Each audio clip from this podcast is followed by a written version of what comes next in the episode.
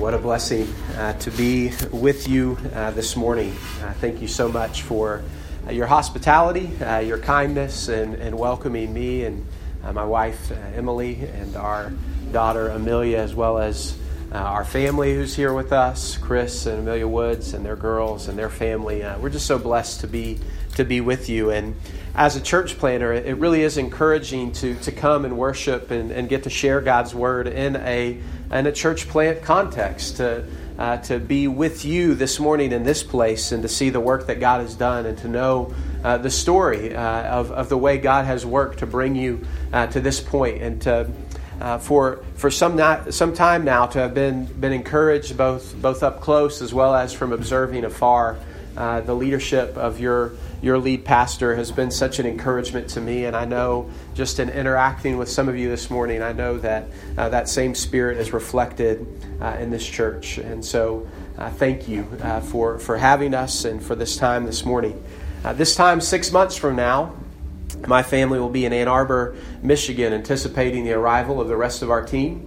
Uh, in the coming in the coming months, we'll begin working to see Treasuring Christ Church established by God's grace. Uh, this plan of seeing a church in Ann Arbor, Michigan, has been uh, the outworking of prayer, uh, consideration, conversation, uh, the Lord's affirmation and leading for uh, for the last four to five years. Uh, in some ways, we could go back even further to see God's hand at work.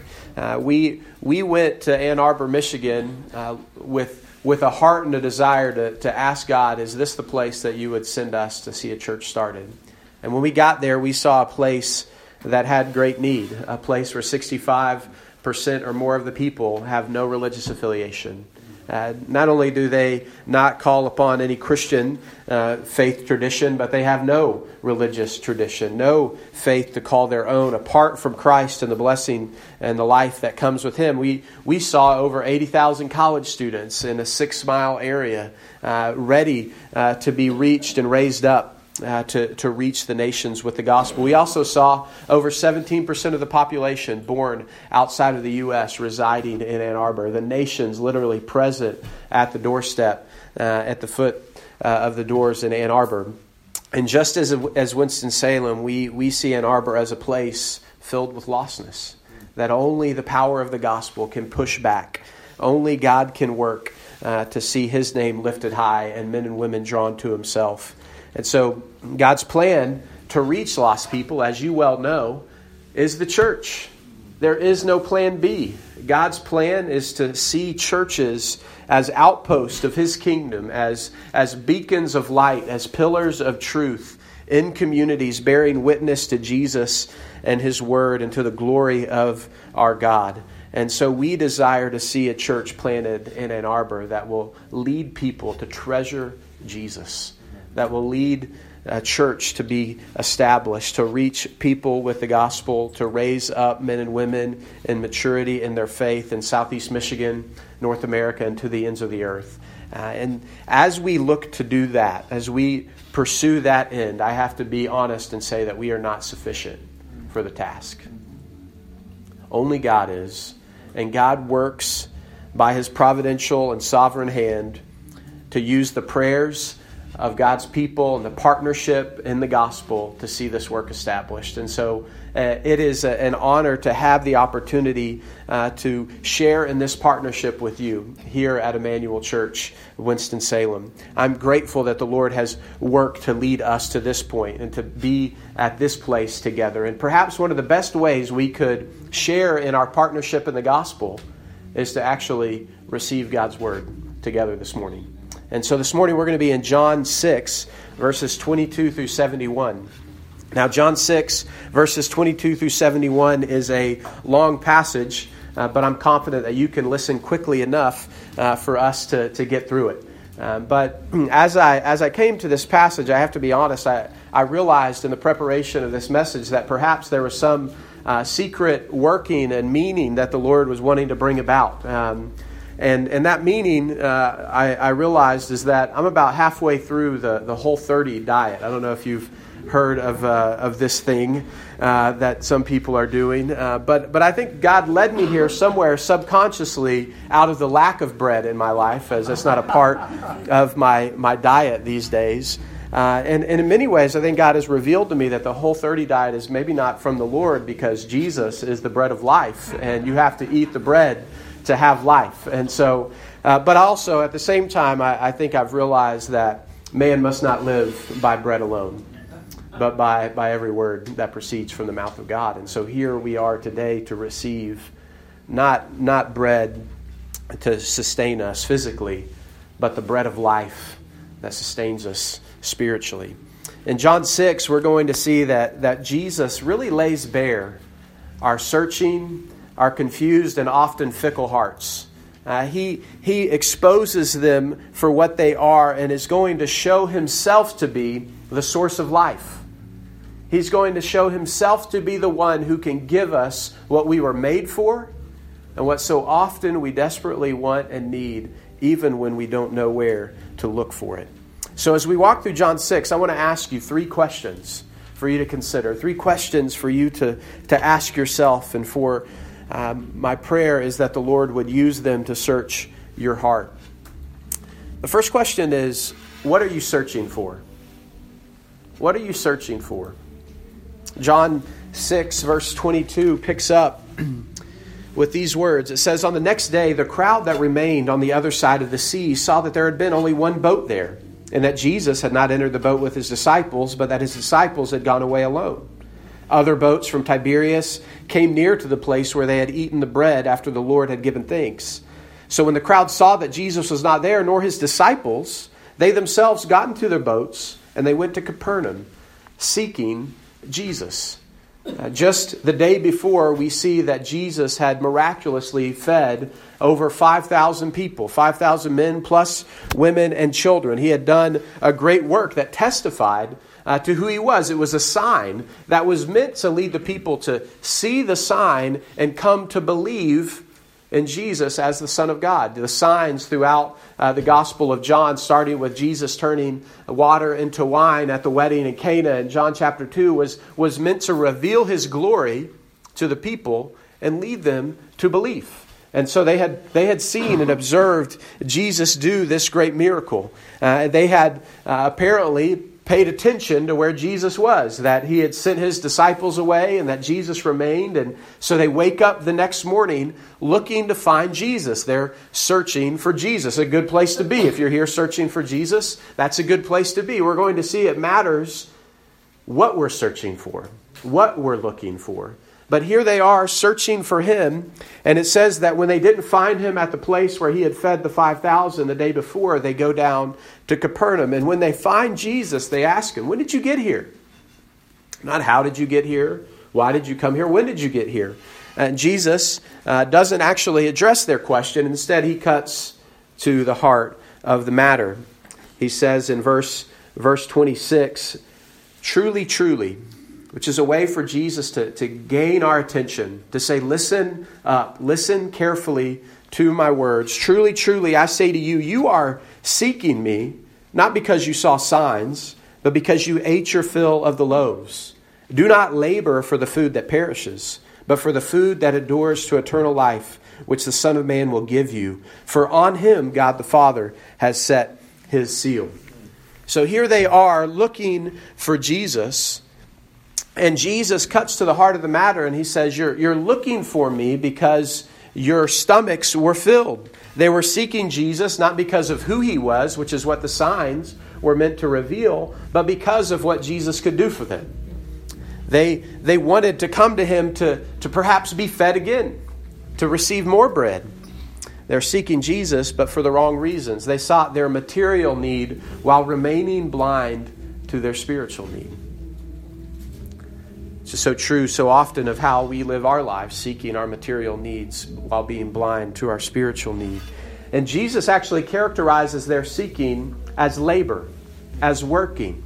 He says, "Do not labor for that which perishes, but for the food that endures to eternal life." See, Jesus is telling them, ironically, to work for that which they cannot attain on the, on their own, to work for that which only he can give them.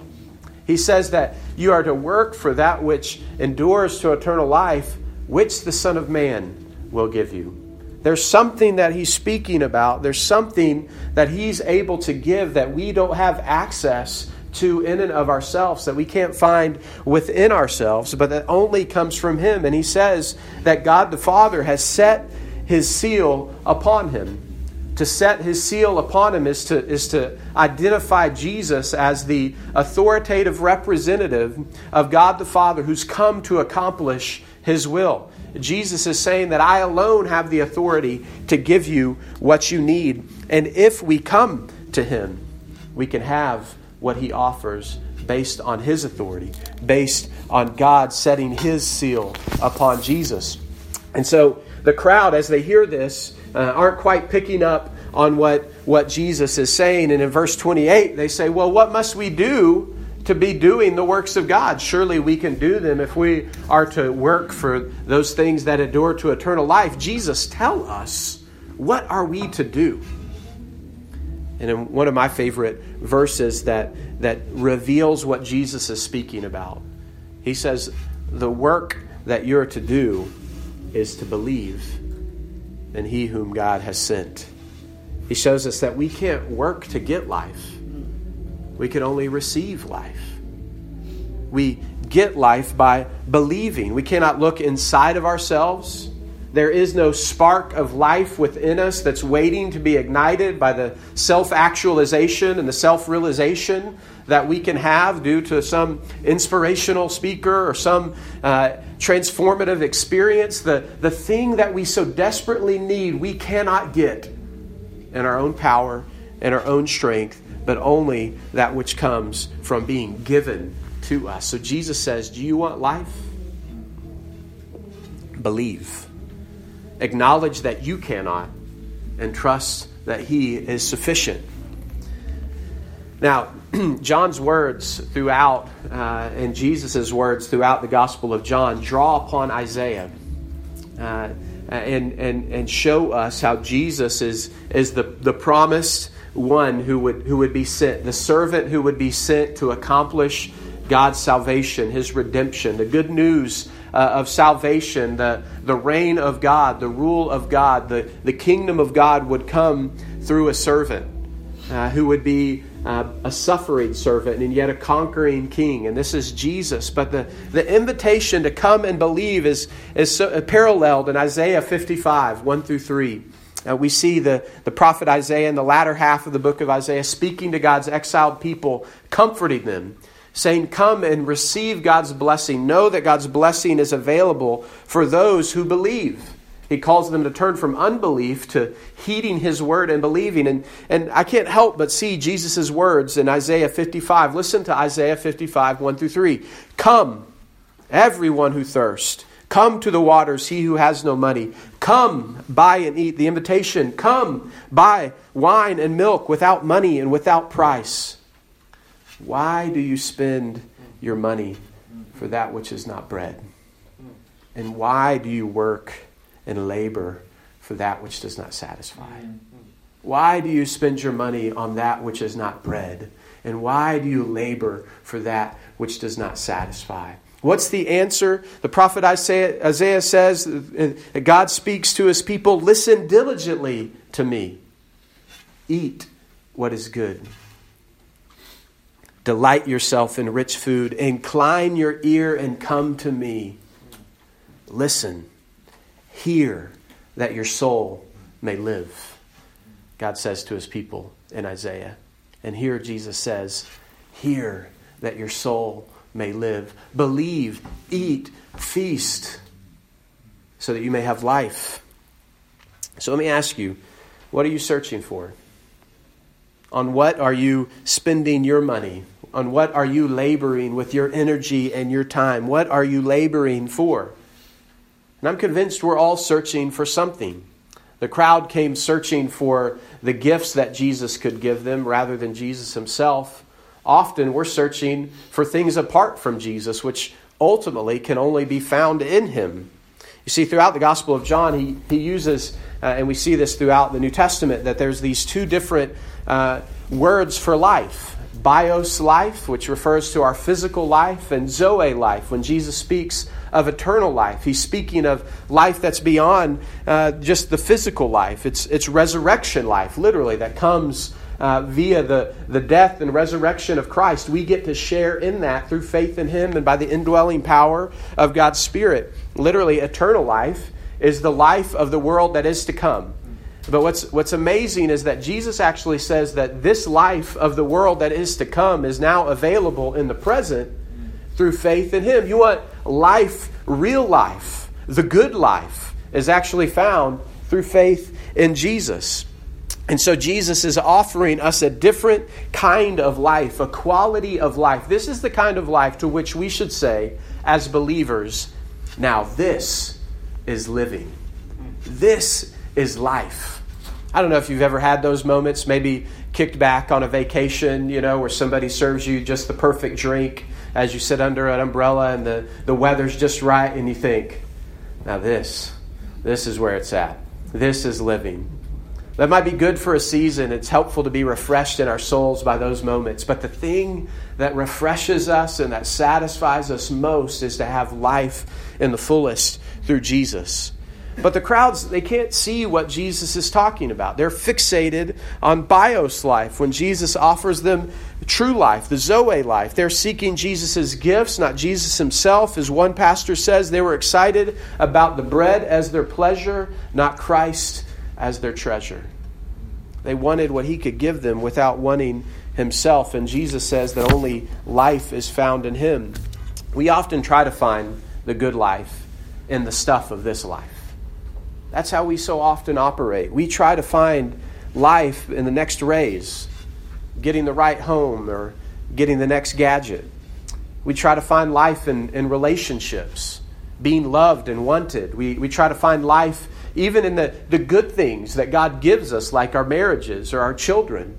Uh, the, these things are, are good, but they, they can't offer us what, what only can be found in Christ. They're but reflections. They're meant to point us to him.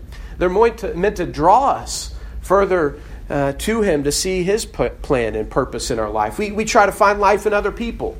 This is my testimony. Before I came to faith in Christ, I wanted to be liked. I wanted to be approved. I wanted to be accepted. I wanted to be loved and desired. We try to find life by getting power and influence. We try to find life in experiencing pleasure. And friends, if we are honest, sometimes in the pursuit of this life and the stuff of this life, we just want to escape. And people turn to the bottle or to the pill to find an escape from this life. Some even try to take themselves out of it. We try to find the kind of life that only Jesus offers in the stuff of this life. And every time we're left tired and wanting more. It's never enough. It's never enough. Even the good things that we so enjoy fall short and perish. All of these things perish. We're not to labor for more possessions, the approval of others, or the pleasure in this life, because Christ is offering us something better, something that we can't even see unless he opens our eyes to behold. So what are you searching for? Are you searching for Jesus? Are you searching for him because of what he can give you or because of who he is?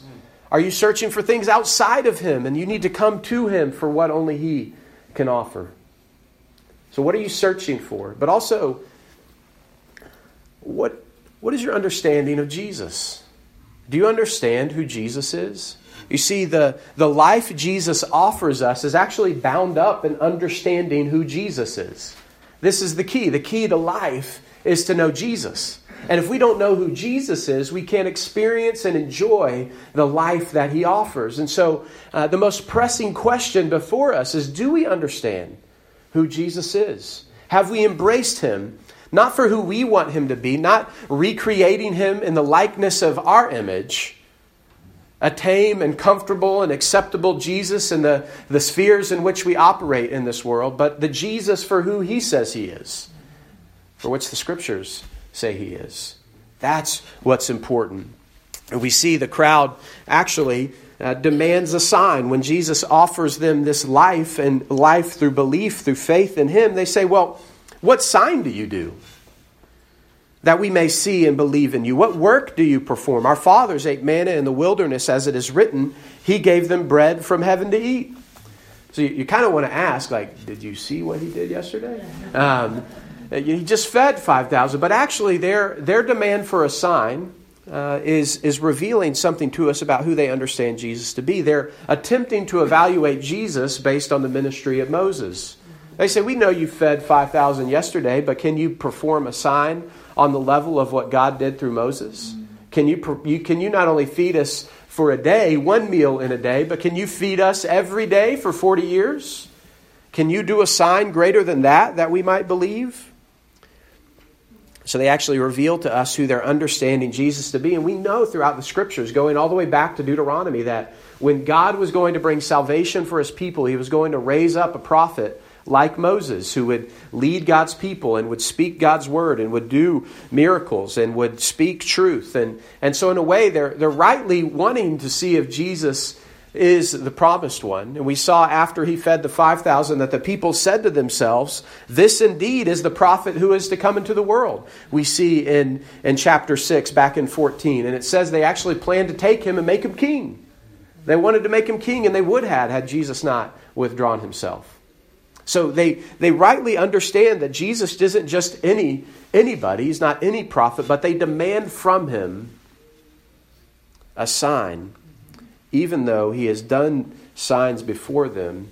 And Jesus says, you came not because you saw the sign. You, in essence, missed the sign and have focused merely on the physical reality of what I can offer you. And so just as God had given uh, Israel bread in the wilderness, Jesus is, is going to have to correct the understanding of, of what the crowd is saying. He says, it wasn't Moses that gave you bread. It was God who did it. And now God is doing the same thing. But now it says he is sending the true bread. Jesus says, truly, truly, I say to you, it was not Moses who gave you bread from heaven, but my Father gives you the true bread from heaven. For the bread that God, for the bread of God is he who comes down from heaven and gives life to the world.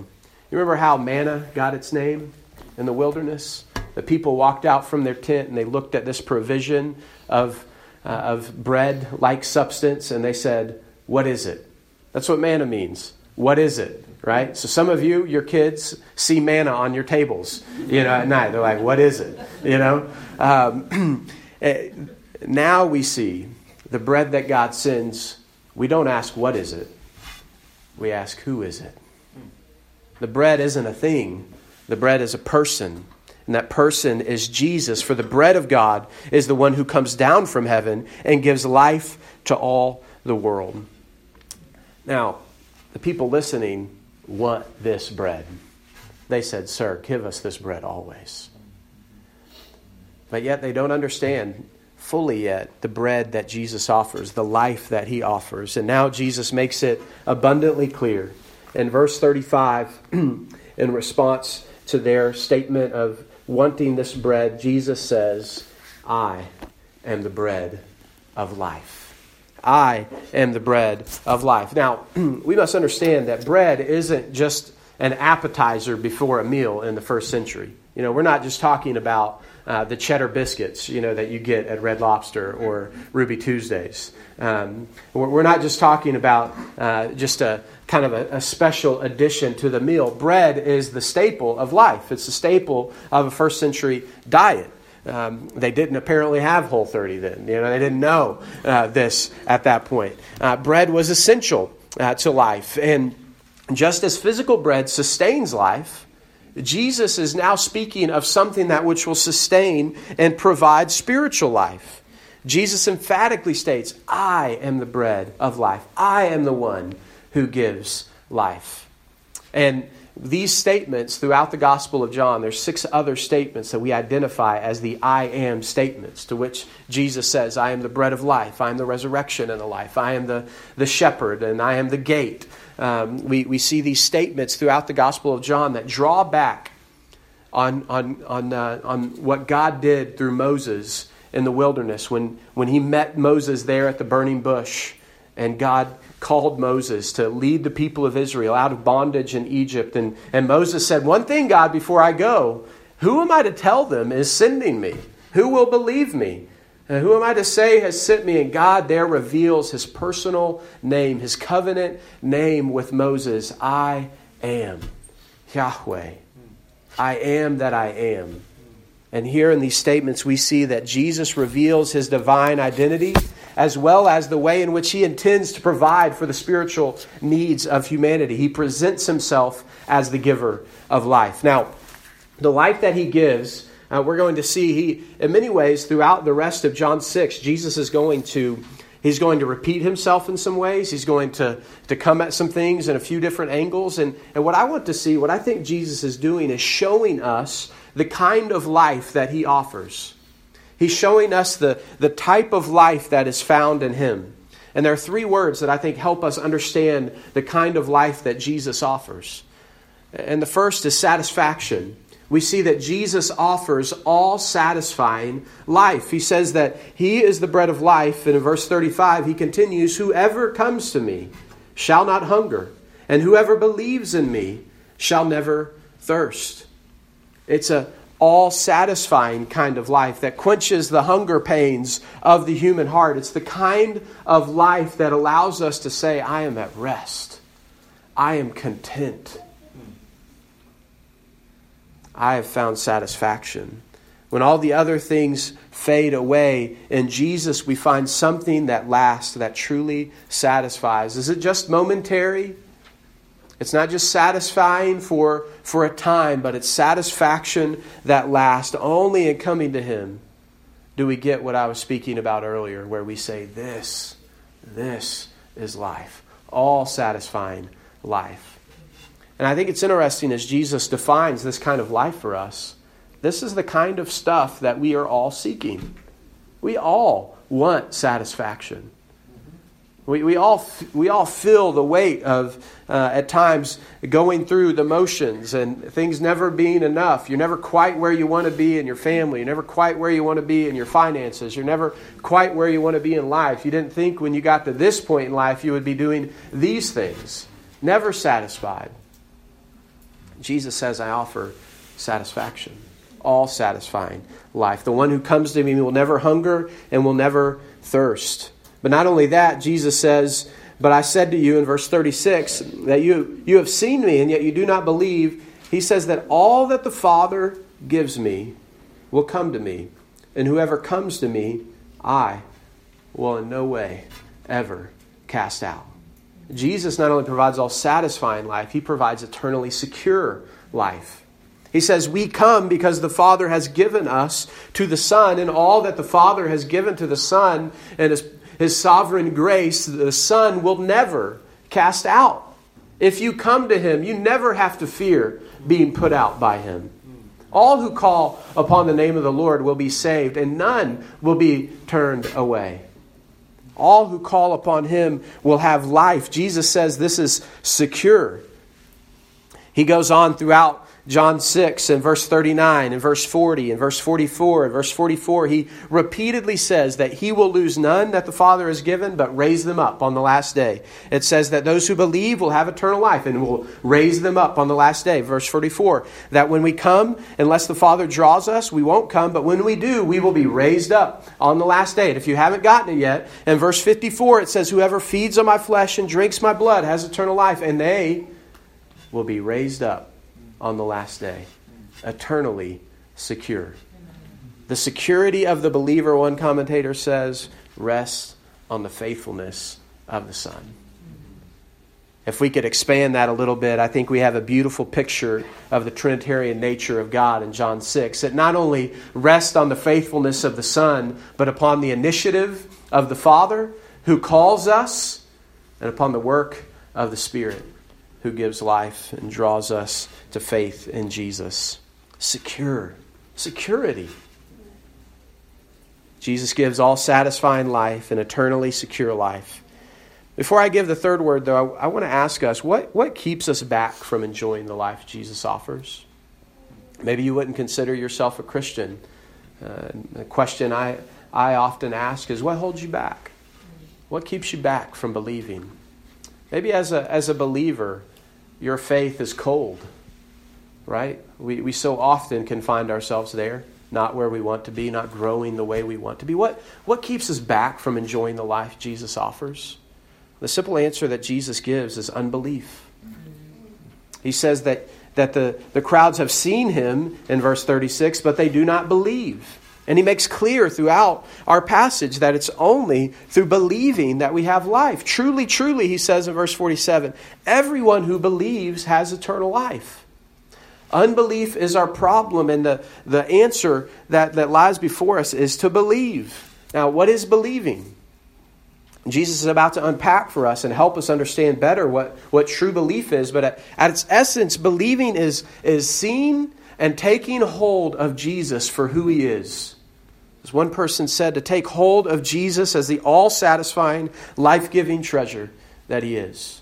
That's what it means to believe, to, to see, to behold, and to take part of, to take hold of, to in, in the in the words of, of the psalmist and the, the essence of this passage, to believe is to taste and to see.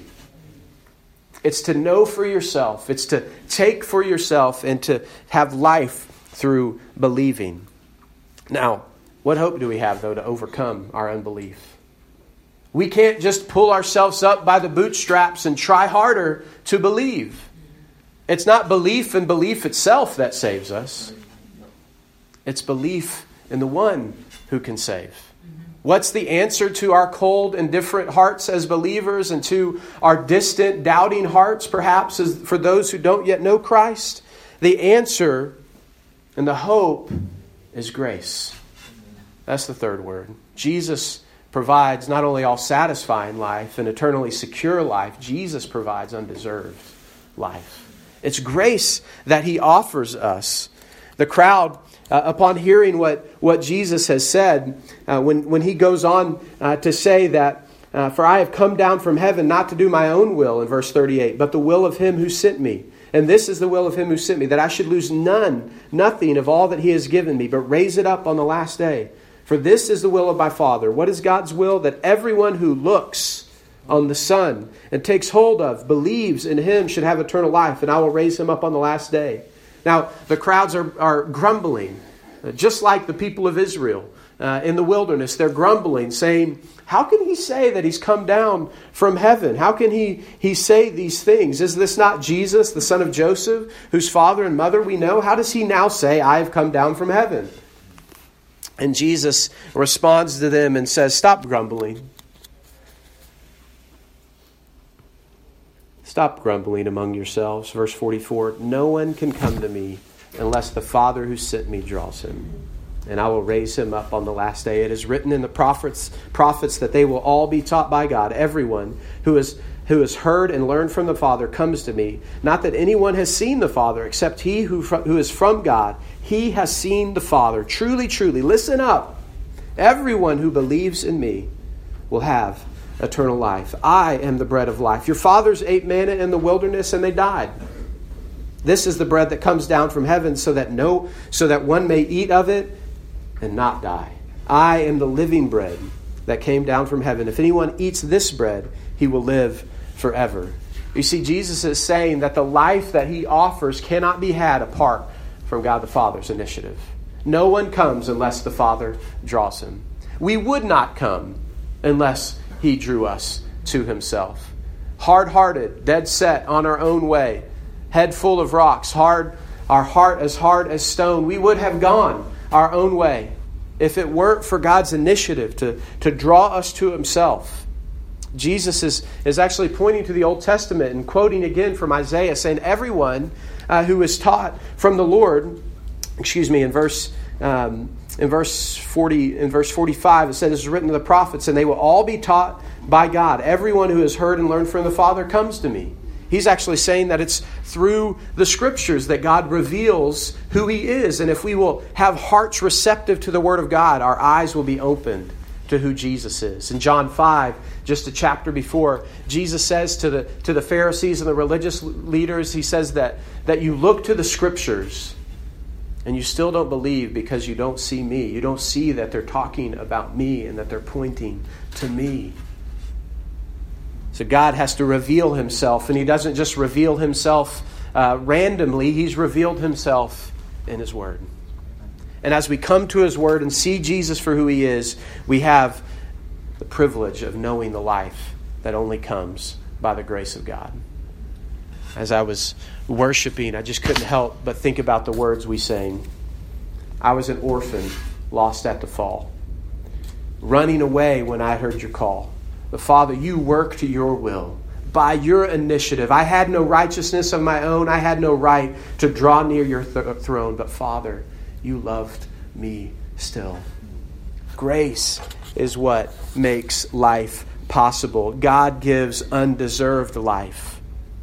But for the grace of God, how would you finish that sentence? But for the grace of God, we would not come to him. But for the grace of God, we would not know the life that he offers. But for the grace of God, we would seek life elsewhere, anywhere but him. But God, in his grace, has not left us to ourselves. And perhaps this morning, the stirring in your heart, the desire for satisfaction, the, the desire to be secure, could it be that God is graciously calling you to himself, giving you eyes to see that it's found in Jesus? Believer, is it that God is stirring up your heart to remind you of what he offers, to give you life and to renew that life in you through faith in Christ? And the, the heart of it all is found in verse fifty-one. The, the reason Jesus can give us undeserved life, Jesus says at the end of verse fifty-one, the bread that I will give for the life of the world. That's the language of substitution. That's the language of sacrifice, that I will give for the life of the world is my flesh, my body, broken for your sin. That's where life is found. Jesus is not a t- moral teacher or another prophet. He's the sacrificial Savior. He's saying that I will be broken so that you won't be broken under God's judgment. I will lay down my life so that you will have life in me. It's grace. All satisfying, eternally secure, undeserved life. Now immediately, once, once they hear this, it says the Jews disputed among themselves, saying, how can this man give us his flesh to eat? Now, legit question, right? What is Jesus talking about? He's saying he's going to give his flesh for us. And how can we, how can we understand him giving his flesh to eat for us? And Jesus says, truly, I say to you, unless you eat the flesh of the Son of Man and drink his blood, you have no life. Whoever feeds on my flesh and drinks my blood has eternal life, and I will raise him up on the last day. So let's be clear. Jesus is is is using the, the language of, of consumption, of eating, to talk about the nature of faith. It's, it's that we take him into ourselves and that we have life in him and he in us. And, and he's saying in verse forty, to help us understand, Jesus says, everyone who looks to the Son and believes should have eternal life and be raised up on the last day. Looks and believes. Now listen to verse fifty-four. Everyone who feeds on my flesh and drinks my blood has eternal life, and I will raise him up on the last day. Basically the same two sentences. Uh, look and believe is replaced by eat and drink. That he's talking about faith, the nature of faith, what it means to believe. Faith is feasting. Faith is feasting on all that Jesus is, his gracious and sacrificial provision for us. His body broken and his blood shed is the, is the basis of our hope for life. And so to the, to the person that would be considering Christianity, the message that, that Christianity offers, that Jesus offers, is that you can't make yourself a Christian. No one here has made themselves a Christian, and no one here, uh, as, as has been said so well, God has no grandchildren. That we only come into the family by, by believing in him. We can't inherit that. We can't make ourselves that, but it comes by God's grace. And when we see that, when we see that we cannot, but that he can, it opens us up to the life that he offers, rather than seeking to get life in our own way. And, and what Jesus shows us here in this passage is that his grace, his love to lay down his life for us and to give us life in him should lead us to repentance, should draw us to look and believe that we may have life. The life of the world to come that has invaded our present life, giving us life that satisfies. And I know for the church, Christians, as you hear these words, allow them to stir you up, to stir up your heart for him, Faith is not just a single moment at the beginning of the Christian life, but it's the, the ongoing disposition of our hearts towards God. It's feasting on His Word, the, the, the ability to, to not live by bread alone, but by the very words that come from the mouth of God, to commune with Him in prayer, to be nourished by His work on our behalf, to delight in His provision for us. To the food that Jesus said He had was to do the will of the one who sent Him. As we live for Him, as we love Him, we're, we're being nourished. And so here we see the language that Jesus uses throughout as He speaks of this feasting, of believing. In verse fifty-five is the language of fellowship. My flesh is true blood, and my blood is true drink. Whoever feeds on my flesh and drinks my blood abides in me, and I in him. As the living Father sent me, and I live because of the Father, so whoever feeds on me, he will also live because of me. This is the bread that came down from heaven, not like the bread that the fathers ate and died. Whoever feeds on this bread will live forever. Jesus said these things in the synagogue as He taught at Capernaum. The, the life that He offers us is a life of fellowship and communion with Him. If you've read the Gospel of John, Jesus' words might remind you of John fifteen, that, that we are to abide in Him and He abides in us. We remain in Him and He in us, and He bears fruit in us, and we abide in His Word, and we abide in His love, and our joy is complete. There's this intimacy, this fellowship, this communion that we are to have. This is what Jesus offers. The life He gives is a life of fellowship. So if, if I were to sit down for coffee with you, and I, I like coffee, and I can talk long over coffee, and I asked you, how's your relationship with the Lord? That's what Jesus is getting at. He wants to allow us to have this fellowship with Him. What's God teaching you this month? What are you reading in His Word? What are you praying for? How is He working to refine you and strip away sinful patterns and habits and thoughts? How is he, he calling you to, to live by faith? Is your affection for God growing? Are you growing in maturity? Are you experiencing His peace and His comfort in hard circumstances? How is your fellowship? You see, there's a quote from C S Lewis in Mere Christianity where he speaks about the kind of Zoe life that God gives us. He says, a man who changed, who has changed from having bios life to Zoe life would have gone through as big a change as a statue which changed from being a carved stone to being a real man. It would be that kind of transformation. And this is precisely what Christianity is about, Lewis says. The world is a great sculptor shop, and we are the statues. And there's a rumor going around that some of us someday are going to come to life. That's what He gives us. From statues to real life. From cold stone dead hearts to new life. Do you know who Jesus is? Jesus is the giver of life, all satisfying, eternally secure, and undeserved life. And the final question is, will you follow Jesus? Will you follow Him? We see the response of the crowd and of His disciples, and we're reminded that Jesus demands a response. Everyone must respond to Him. And here we see true and false discipleship defined. Discipleship is about following Jesus and helping others do the same. In verse sixty, it says, when they heard this, many of His disciples heard it. They said, this is a hard saying. Who can listen to it? But Jesus, knowing in Himself that His disciples were grumbling about this, said to them, do you take offense at this? Then what if you were to see the Son of Man ascending to where He was before? It's the Spirit who gives life, and the flesh is no help at all. The words that I have spoken to you are spirit and life, but there are some of you who do not believe. For Jesus knew from the beginning those who did not believe and who it was among them who would betray Him. You see, false discipleship is, is, is hardened by the word of Jesus. See, G- John describes these people following Jesus as His disciples. Apparently they were uh, close enough to associate with Him, but, but here, upon hearing His words, they turned back. And now it's important for us to understand, Jesus' words are slightly, you know, different. They're con- maybe confusing here. But it's not talking about the inability to understand Jesus' words. It's actually not that they couldn't listen to them, but it's that they wouldn't accept them. that they wouldn't receive them. His hard words weren't acceptable to them. They couldn't get on board with Jesus being sent from heaven, with his death being necessary for eternal life, with faith being the means of salvation. Some of them just got in the boat that morning and were following with the crowd.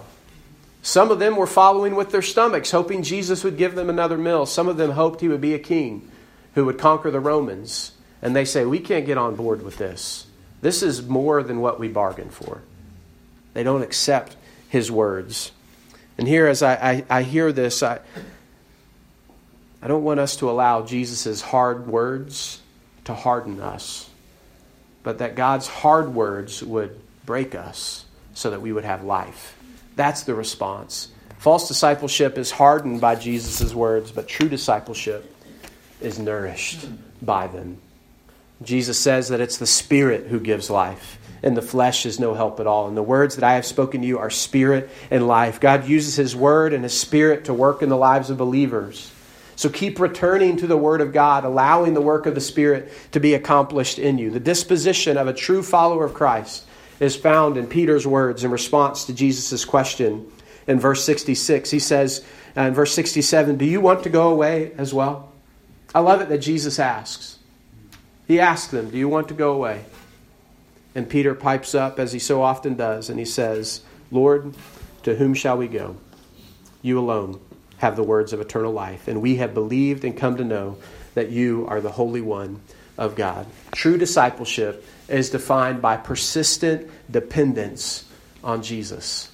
You alone have the words of life. To whom else would we go? So return again and again to your great need and God's great provision. Cling to his word. Allow his word to nourish you. Don't follow him on your terms or at your convenience. Follow him on his terms. Press into him, even when it's hard. Allow his word to, to shape you and to, to change you. True discipleship says, to whom will we go? And it gives a resounding answer of no one else but Jesus Christ, not out of blind ignorance. Christians do not follow Jesus out of blind ignorance, but of settled belief that he's the giver of life. And he's offering us life today. And if it's true that the Spirit alone gives life and the flesh is no help at all, would God's Spirit give us eyes to see ourselves rightly, to see what we're searching for, to see what we're believing about Jesus, to see if we're feeding on him, if we're really following him. And then that God's Spirit would give us eyes to see Jesus as the bread of life, as the one who will never cast us out, as the one who will never turn us away, as the one who laid down his life for ours, as the one who offers us satisfaction and security and grace. What we're so desperately seeking and sometimes don't even know that we need, he holds out to us, draws us to himself, and gives us life. To believe is to really live. So the final question today is, will we taste and see that Jesus is life? Let me pray. Father, we thank you for the chance to sit under your word. Oh, what a privilege, God, that you've given us your word, and that you give life by your Spirit, and that the flesh is no help at all, and the words that you speak are spirit and life. So God, give us eyes to see. Please, Lord, give us hearts to receive who you are and what you have done for us. Thank you that, that Christ laid down his life, that we might have life in him. Thank you that the, the searching and the longing of our hearts finds rest and security and satisfaction in Jesus. Lord, for anyone who does not yet know the life that Jesus offers, would today be the day that they don't harden their heart, but they look to Jesus and believe on him as Savior. And God, would you stir up our hearts as your church to be people who are defined by fellowship and communion with you, people who live the kind of life that is qualitatively different than the life that is offered to us in our world. When everyone in our world says that it's never enough, God, would we say that we have found rest? We have found satisfaction and security and grace that sets us free. God, help us to see and to taste and to be nourished, God, by Jesus, by his word, Would you work in us by your Spirit to, to lead us to that kind of fellowship, to that kind of communion, that we might be your people, that you might be our God, and that you would be glorified. In Jesus' name, amen.